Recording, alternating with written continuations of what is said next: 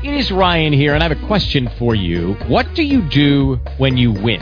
Like, are you a fist pumper, a woohooer, a hand clapper, a high fiver? I kind of like the high five, but if you want to hone in on those winning moves, check out Chumba Casino. At ChumbaCasino.com, choose from hundreds of social casino style games for your chance to redeem serious cash prizes. There are new game releases weekly, plus free daily bonuses. So don't wait. Start having the most fun ever at ChumbaCasino.com. No purchase necessary. VGW Group. Void were prohibited by law. See terms and conditions. 18 plus. Blog Talk Radio.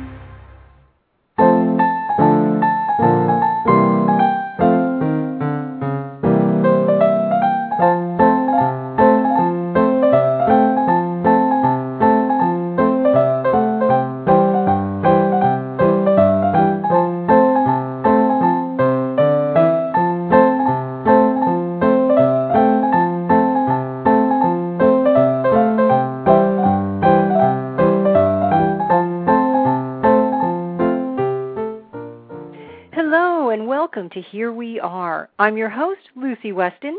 Thank you for joining us for today's topic Much to Do About Divorce Positioning Yourself Before You Ask or Are Asked. If you are remotely considering this option, or if you were recently served with divorce papers, this should be very enlightening. My special guest tonight, September 13th, 2009, is attorney Judith Hartz. She's here to offer some guidance during this stressful time. Judy is a partner at the law firm Kozyra and Hartz, and she has been specializing in the area of family law for 19 years. In 2005, she won the Family Lawyer of the Year award.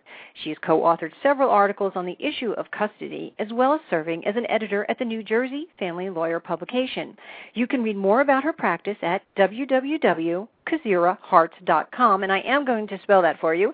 That's K O Z Y R A H A R T is in Thomas, Z is in zebra dot com. Kozyrahartz dot com. Welcome, Judy. Can you tell us a little bit more about your practice? I sure can, Lucy, and thank you for having me on your show. I'm Well, so my- glad you're here. Well, my practice is really is uh, in Essex County, New Jersey. The majority of my practice is devoted to family law and related matters. I handle divorce cases. I also handle premarital agreements, separation agreements, cases involving child support and custody and parenting time issues. And I've been doing quite a bit of work in the uh, area of medi- mediation for the last several years as well, which I find to be a lot of fun. And that's a growing area in this in this whole issue from pre from prenuptial all the way through divorce and custody, correct? Oh, it really is. And mediation is becoming more and more popular in many jurisdictions, including in the state of New Jersey. All right, before we go on, Judy, I just want to alert the listeners that we have a lot of information to cover. So if we have time for calls, it will be towards the end of the show. And also, I am not opening the chat room. I have a quick disclaimer, and then we're going to be on our way with Judy. This legal information is prepared and is being presented by Here We Are as a service to its readers and listeners and is for educational purposes only. It is not intended to constitute legal advice. It is not meant to substitute for competent legal counsel from a licensed attorney in your state. You should neither act nor rely on any of the information without first consulting a lawyer who will apply the current laws to your specific circumstance or situation. Okay, now that we got that out of the way, listeners, because there is so much to do about divorce, the first part of the show is focusing on what to do before you ask for a divorce. Okay, Judy, tell us what to do first. Okay. Well, every case involves either one, some, or all of the following issues. Okay? Custody and parenting time issues. Cases involving children obviously involve custody and parenting time issues. There are also financial issues involved in most divorce cases. Wait, wait, wait, wait, wait. Custody and parenting time, meaning the time they're going to get to spend with the children. Right. First, there's custody. Who are the children going to live with? Are they going to live primarily with mom or primarily with dad? And there are different types of custody. There's residential custody, there's legal custody, and they may have different names depending upon the particular jurisdiction in which the litigants live. So custody is the first issue that you need to focus on when you when you have children involved in a divorce case. And then what if there's parent- no children? No children, Mhm. but financial issues Okay. are the main focus. And that can range from spousal support to the division of property to the payment of debts. So, if there are financial issues involved in a case, the most important thing you need to do is to have an accurate picture of your finances. Gather all of the documents relating to the assets in your marital estate. That means gather deeds to real property. Gather mortgage documents that relate to both properties. Find out what the outstanding balances on the mortgage or mortgages are. Find out about the retirement assets that you have or that your spouse may have. Are there 401k plans? Are there 403b plans? Do you or your spouse have a pension? Do you or your spouse have an annuity? Is there life insurance? Is there a cash surrender value relating to the life insurance? Do you have So- bank accounts? So this is quite a bit of information as far as documentation that you would before before you ask, you would have to start to gather, and this could take months. Oh, it, it, it really could. And you know what? That really depends upon how involved you are in your family's finances. Let's say, for example, you're the one who's in charge of paying all of the monthly bills associated associated with your marital estate. you're the one who writes checks. You're the Mhm. one who pays the bills. Uh, you're the one who's primarily responsible for filling out mortgage applications, filling out credit card statements, and things like that. It'll probably be easier for you as that individual to gather all of the financial documentation. If but what if what if you're uh, so many couples one person handles the finances and the other one doesn't and you're the one who wants to file for divorce but you're not handling it i suppose it's it it really behooves you to then make the list you know just start with what you just gave. I mean there are at least 10 or uh, things there and start to just make a tick list. Every time you find something check it off Mhm. and make a copy and put it somewhere safe and so you have it because what are you going to do with all these documents after you gar- gather them well, and let's go, let's go back to what you just said okay in terms of making a list. Uh, what I would say if you're planning on getting divorced and you're not as familiar with the finances in your marriage, to be proactive, to actively seek out the information. Perhaps ask your spouse questions if you're not sure about their retirement plans at work. Gee, do you have a 401k plan? How much do you contribute each year? Is there a pension? Just to, to get to gather all of the documentation and information that you may need to take to your attorney's office. So you're you're becoming your own detective in some instances That's right. That's right. And that also dovetails into the, the next piece of information that I think is important creating a budget for yourself. okay Thinking about what you're going to need once you are separated or divorced. What are you going to need to live on? Think about where you want to live. If you have children, do you want to stay in the house? How much will it cost you to stay in the house? Will you need to refinance the mortgage? Will you need to buy out your spouse? Those are all the types of questions that you need to start thinking about. if you're not going to live in the same house or you're going to sell the house, where are you going to go? What's your rent going to be or the mortgage going to be on the next piece of property you buy? You need to start creating a budget for yourself. Find so out there's quite a bit of work to do there is. There is. and this is before you even sit down with the attorney Right. Just to have a sense of, of what, what your plan is. You want to see the big- now, the- what your the- budget's going to be. so you're saying the budget and all of these assets and debt documents and information is basically the big picture of where you're at because if you don't know where you're at You don't know where you're going. you don't know where you're going and where you're going to end up. And we all hear, you know, everybody's heard a horror story about somebody who ended up with nothing after a divorce. Right. So you Well, want to that won't be the prevent that. hmm you're proactive, you're not going to be that individual. If you seek all of the right information and gather documents, that's not likely to occur. Okay, so so we've gathered the document. We've done a budget. We've we now we know our assets and our debts. We've done an investigation. We've collected copies. We and they all have to be fairly current. You want to have recent things too. Um, now we're going to meet with an attorney. How do you find the right one? Well, what I would say is to check with your local or state bar association. They maintain a list of, of attorneys who actively practice in the area of family law, and I would suggest that you hire an attorney who specializes in that area, an attorney who has a significant amount of experience with the judges in your particular jurisdiction and the laws in your particular jurisdiction. That's so important. So you don't want to go to your real estate attorney or the guy who does traffic accidents or DWIs down at the local uh, uh, town hall. Okay. not advisable. Not advisable. Even though they may practice a bit in the area, it's better to, to hire someone who specializes in the area. Now, I, and and I guess it's okay when you call to ask certain questions. What what's the first two questions someone who's seeking an attorney should ask of an attorney when you you you because it's sort of you're you're interviewing them. They're going to be working for you. Absolutely. The mm. first question I, I would ask is if how much of their practice is devoted to the area of family law. So that's not an insulting question. That's a that's a legitimate question to ask. It, it absolutely is, and the attorney Okay. not be insulted by that question at all. And the second question is how many years have they been practicing, and have they handled cases similar to yours, and would they feel comfortable handling your case? Those are all fair questions to ask. Now, what if you had a prenuptial and you're going to file for divorce? You ha- you have the prenuptial. You know what it says. You worked. You know you both signed it. Is it advisable to go back to the attorney who did the prenuptial, or should you go to somebody new, or does it not matter? Any any feelings about that? I mean, it may not it may not be a bad idea to go back to that attorney, but what I find is very often people say enter into a prenuptial agreement in a different jurisdiction. Maybe they entered into the prenuptial agreement in Wisconsin and now they're living in Connecticut or New Jersey or California. So that may not be possible. So That's an interesting point. I never thought about that. right. If you've moved and it's yeah, the state would be with the state you're living in, or it's the marital. So I guess it's the state where you, is it is it the state you got married in, or where you set up your primary mar- marital residence? Well, that's a good question, but it's typically where you've resided for a certain period of time. I mean, I can speak about New Jersey. If you've lived in New Jersey for a year, you can file for divorce in the state of New Jersey, with some exceptions to that rule, but we don't need to get into the jurisdictional requirements. But Okay. for the most part, it's where you're residing at that time. And if it's not the appropriate jurisdiction, the attorney with whom you consult can tell you that.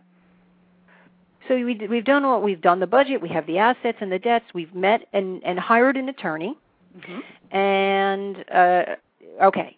Now let me just talk about this. And every every attorney works differently. Are, are divorce cases contingency, or are they pretty much you're going to have to open your checkbook? for the most part, divorce attorneys charge by the hour. They don't work on a contingency basis. I don't know about other jurisdiction jurisdictions, but I know in New Jersey, divorce attorneys are not allowed to charge clients on a contingency basis. Okay, that's a good. That's a that's a very good tip to know. So uh, that's another thing you really need to expect and also figure into your budget. Absolutely. And you know what? That's a fair question to ask the attorney that you meet with. What can I expect in terms of legal bills if I move forward? What should I budget? What should I start saving? Or what do I need to contemplate paying as a retainer in the event that I move forward with my divorce case? Now, would custody be a separate bill, or It- it, it, can you combine it into the whole thing? You can combine it into the whole thing. Typically, the the attorney will handle the custody and parenting time issues as well as the financial issues. So that would be part and parcel of the entire divorce case, and that would be part of the retainer agreement. So, all right, you've got all this going on. You know you're going to serve uh, papers at the, at some point. Mhm. Uh, is there is there? You can't have pie in the sky ideas. That's right. You need to set reasonable expectations um, for yourself. You don't. You can't expect to get everything you want. For example, let's just say you're, you haven't worked during the marriage and your spouse is the uh, primary uh, wage earner. You can't expect to get his entire paycheck paid to you as support after the divorce is over. What you're you're doing is taking one household and splitting it into two, and there's only so much money to go around, and you're not going to be the one getting you know all of the money. That just wouldn't be fair. You know, it's um, in this economy. I've heard through uh, the grapevine of a couple of people I know that want to actually get divorced and can't afford to do it Right. because right. they can't split the the household up. So they're living. Uh, one person in particular, one's living in the the downstairs den area, and she's living in the house too. And they're going about their business, but they're basically roommates. They know they're going to divorce, Right. but they just can't afford to do it. Right. In today's economy, that's not uncommon, especially where, say, one party's lost their job or they've experienced a wage reduction. Um, they just can't afford to get divorced, and they have to wait it out. And what I tell people in that circumstance is to come up with a plan of action.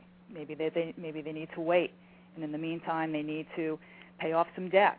Uh, one of them needs to look for a, for a job or get a part-time job, finish school, uh, get their, their credit in check, so that they're in a situation where they can ultimately file for divorce.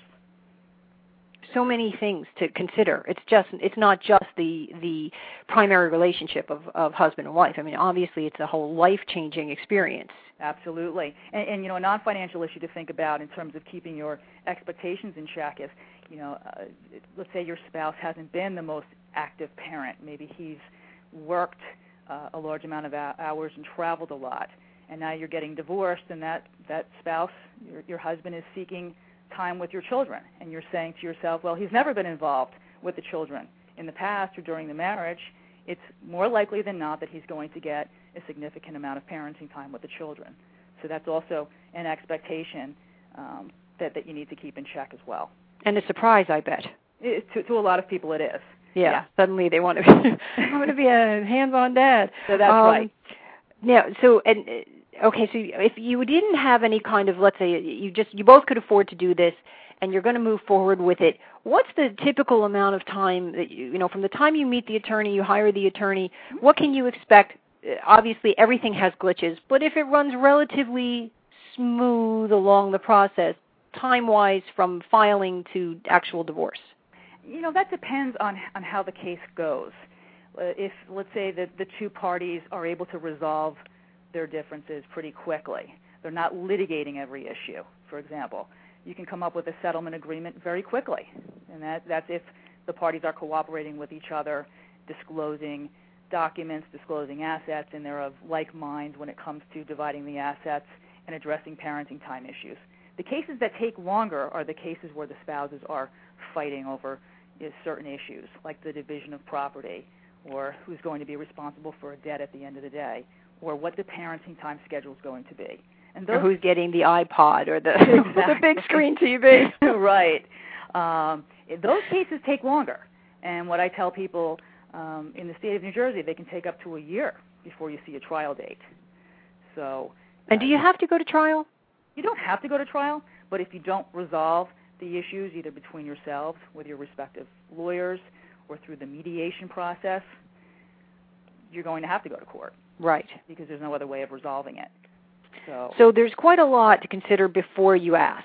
Um, now I'd like to turn our attention to what to do after you're served with a divorce complaint. So one day you're at home and the doorbell rings and you think it's the UPS guy and you open the door and, and someone says, are you Jane Doe? And you say yes and you've been served. That's right. After you pick yourself up off the floor, what do you do? Well, I, I, it's very important that you actively seek an attorney right away. You know, it's it's really not good to let too much time pass because a lot can transpire in that interim period. For example, you don't want insurances to be cut off. You don't want mortgages to go unpaid. You don't want debt to be accumulated. You want to, to be proactive and take charge of your life. Go to an attorney, have a consultation, interview a number of attorneys if you need to. If the first attorney you meet with you don't like or you don't think you have a good rapport with, go out and interview someone else, but get someone on board right away. So again, you're you're sort of repeating that step of finding, gathering all the information. And this time, though, you really have to look at it with a, a very careful eye to see if things are missing. Does that happen? I mean, I, you all hear everybody hears things, but is that really a common thing where money's missing and you can't you know, find how much is in a, a whatever a 401k or some retirement account that suddenly he put into his mother's name or she did? It's unfortunate. Sometimes that happens before a divorce complaint is filed. You know, people engage in in divorce planning or they start moving money around. But the good thing is, for the most part, there's a paper trail. So mm-hmm. you can go back and get statements dating back to a year or two years, and hopefully you can find when money's been moved around. But and that could be in contemplation of the divorce. You could prove that it was a, like a fraudulent conversion. Absolutely, and that's something that you and your mm-hmm. attorney would be working together to discover and to address in connection with either the, the final divorce settlement or at trial. So it's important, again, to gather all of the bank documents, to give your attorney account numbers, and to keep track of where the money's gone, either before a divorce complaint is filed or after.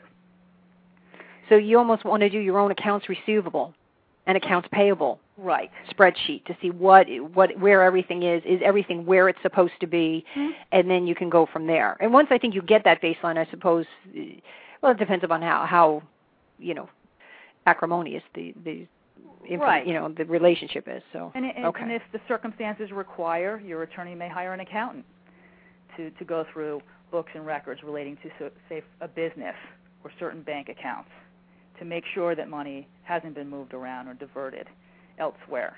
Do you find in your practice that a lot of people are completely blindsided when they get served? Uh, sometimes they are. Uh, sometimes they're just hoping that it's not going to happen as quickly as it as it does, or their spouse hasn't been honest with them about whether or not they're happy in the marriage, so they are blindsided. But they even even though they're upset, they need to take action to protect themselves. They need to hire an attorney. If in the right case, they need to hire an accountant. They may need to hire a financial planner to go through their budget, but they shouldn't wait because a lot can happen in that interim period. And I think that it's safe to say that if someone has filed divorce papers, Mm-hmm. they're pretty much done with the marriage. So, so my advice here would be get moving. Right. Get moving. Even if they're not done with the marriage, you still need to take steps to protect yourself, particularly if you have children. You don't want health insurance to be canceled. You don't want your spouse emptying out bank accounts so that you can't pay your bills or put food on the table. Now that health insurance, we know what a big issue this is, you know, internationally as well as especially nationally. Right. What can you do to prevent that from happening, from it being canceled or you being taken off the plan? Well, insurance should remain in place until the divorce is finalized. And you know, it's an important point that you just made, Lucy. Women need to realize that once they're divorced, they cannot remain on their spouse's health insurance plan, okay, by law. So they're going to need to get their own health insurance. So is the best that they could possibly do is maybe COBRA it for whatever the the allowable amount of time is and then they're on their own? That's correct. They can COBRA it, but then they're going to be responsible for obtaining their own health insurance, at least as the laws exist today. Hmm. So they'll have to put that in their budget in terms of uh, spousal support and it being an expense that they're going to have to cover ultimately when the case is over. And what about if there are kids involved? The children can be covered under the spouse's health insurance plan, Okay.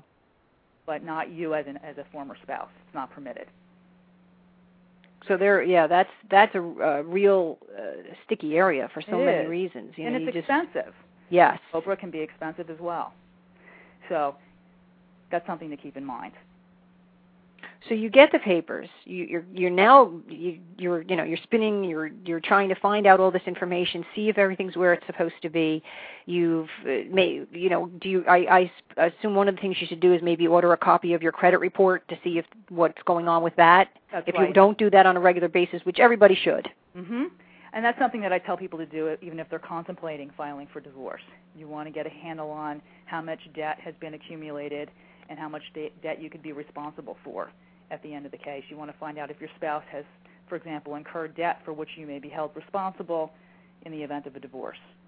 So that's an important thing for, for women to do. I also think it's important for women to get credit in their own name if they haven't done so during the marriage, so that once the divorce happens, they're able to use a credit card get a bank account in your own name so that you have that in place as you go through the divorce and, and after the divorce. You want to be able to get credit after you're divorced. Very You know, I, I have a cousin who was uh, about 18 months ago served, and, and again, you know, one of these cases you hear that she was blindsided, and she had been working out of the home, not really, you know, in a regular career type position, had no credit of her own, car was in his name, Hmm. uh, you know, basically all, the house was in his name, everything. Now, does it matter really whose name things are in, or No. does it matter the fact that you're married and it's been where you've been living? Exactly. It doesn't matter in whose name the asset was acquired. What matters is whether or not it was acquired during the marriage. That's all that matters. So, for example, if a house is owned by only one of the spouses, it doesn't mean that the other spouse isn't entitled to live in the house or isn't entitled to part of the equity in the house. So titling doesn't matter as much as when the particular asset was purchased or, or accumulated as it relates to retirement assets at least. Now, what about cars? Does that go for cars too? Yes, for the most part. I mean, titling of cars can get into a whole uh, different realm of a discussion involving the usage of the car. But in terms of dividing the value of the car, that's correct. What about if it's a lease? Because so many people are leasing. Right. Well, And, and let's say he's serving her, and the car is leased in the husband's name. well, that's that's certainly not an asset. A lease is really a debt, if you think about Okay. it. So, in terms of using the car, uh, the the wife can probably use the car during the divorce proceeding. But ultimately, is it, are you saying is it a car that she could perhaps take over at the end of the case? Well, that was what actually happened to my cousin. She just he said, "Well, the car's in my name. It's leased in my name." And then he he did something with the lease, and she didn't have the car. You know, he was being very very mean. But um Hopefully, she got a car at the end of the case. she did end up. Well, she it's not over yet. It's going on. Okay. but we should have had her call you. Um, but, But, an she- automobile expense is certainly something that would have to be addressed in terms Right. of what your needs are. Should- And I mean, you need a car. If you're going to have to suddenly go out to work, you have to you think about this. Right. Oh, absolutely. So, so, so an automobile expense should be included in her budget. You know, she'll need a car to go to work, and if they have children, she'll need a car to transport the children to and from their activities, and so on. So, that's a legitimate issue. Now, what if the spouse who is suggesting uh, or filing uh, for divorce suggests that you share the attorney to save expenses? What are your thoughts on that? Well, that's not permitted in most jurisdictions. That would be um, a conflict. Certainly, Okay. have the same attorney representing both of them. However, mediation may be an option. Both spouses can go to a mediator who acts as a neutral, and that person will try to get the two individuals to come to a to an agreement with regard to the financial issues in their case, and sometimes even parenting issues but any qualified mediator or experienced mediator is likely to suggest that both parties have available to them their individual attorneys to ask questions of and to give them some guidance as they go through the mediation process. Now, can you use a mediator, uh, attorney or no, uh, to do a custody settlement?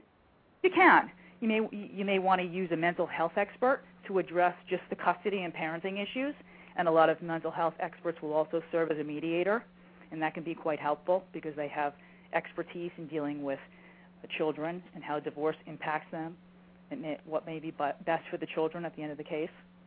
So I think that's a good idea in a lot of cases.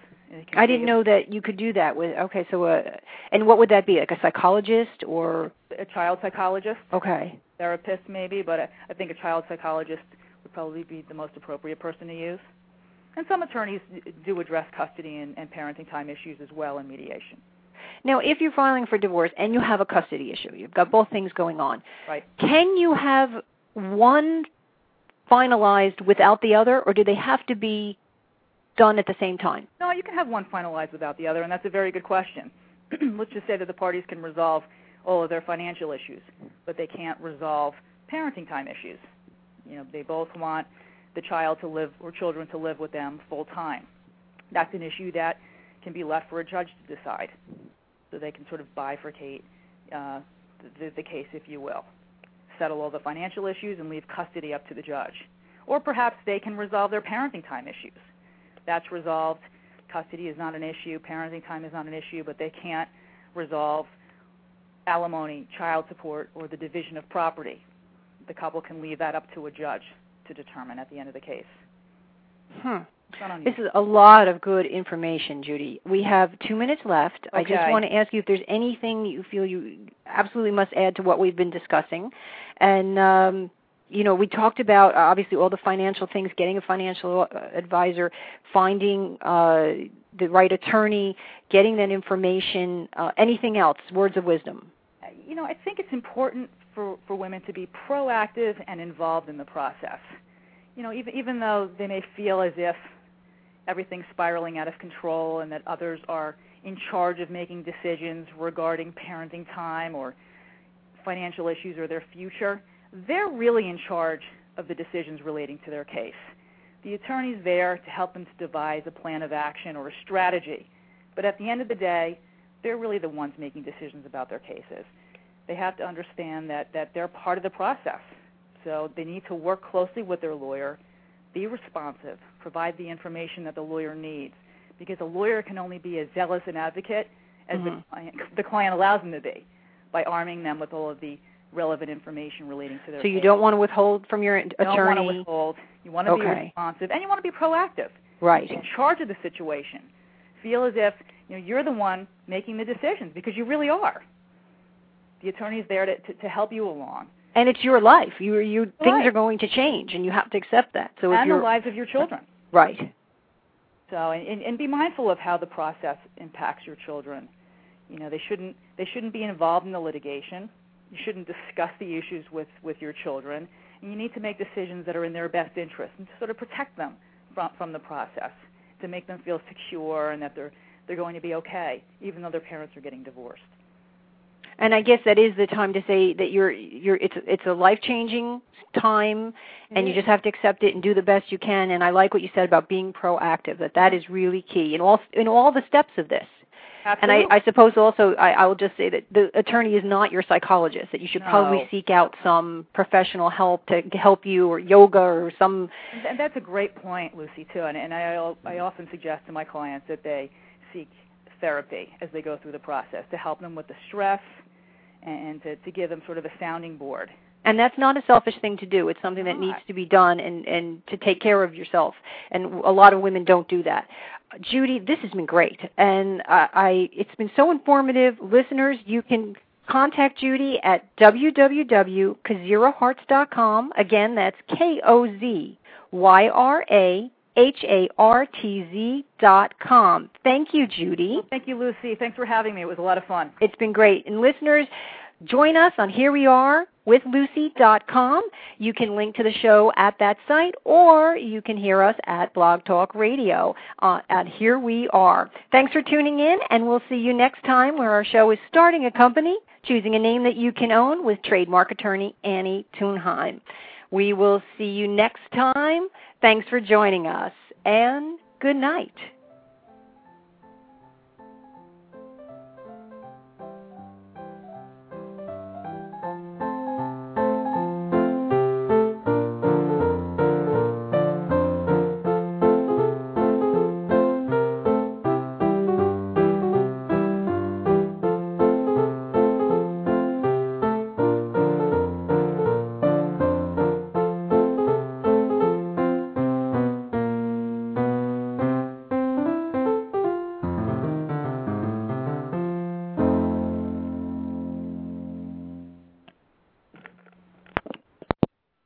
Hello, it is Ryan, and we could all use an extra bright spot in our day, couldn't we? Just to make up for things like sitting in traffic, doing the dishes, counting your steps, you know, all the mundane stuff. That is why I'm such a big fan of Chumba Casino. Chumba Casino has all your favorite social casino style games that you can play for free anytime, anywhere with daily bonuses. That should brighten your day a little. Actually, a lot. So sign up now at chumbacasino.com. That's chumbacasino.com. No purchase necessary. Group. Void were prohibited by law. See terms and conditions. 18 plus.